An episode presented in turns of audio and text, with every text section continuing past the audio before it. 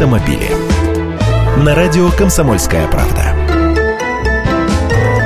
Здравствуйте! Появилась легкая возможность с чистой душой сдавать в ГИБДД с потрохами всех тех, кто паркуется как в общем, с нарушениями правил дорожного движения и норм человеческого общежития.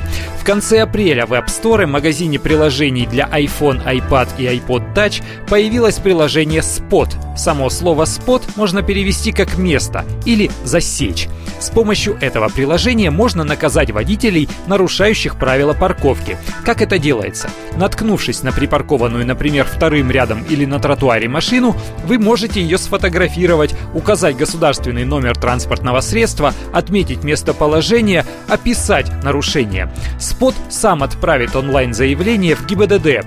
Гаишники рассмотрят это дело. Если найдут в нем признаки нарушения, то автовладелец будет привлечен к административной ответственности в виде штрафа. В данный момент приложение обрабатывает 5 видов нарушений. Стоянка вторым рядом, на местах для инвалидов, на тротуаре, под знаком «Остановка запрещена», на пешеходном переходе. Заявления в ГИБДД отправляются от имени пользователя, а не анонимно. То есть при регистрации необходимо указывать свои реальные данные. В случае же отправки заявления с вымышленным именем и фамилией вас могут привлечь к ответственности по статье 17.9 Кодекса об административных правонарушениях за заведомо ложные показания свидетеля. И тогда уже вам придет штраф от тысячи до полутора тысяч рублей. А вычислить лжедоносчика будет несложно, в интернете ведь все ходы записаны.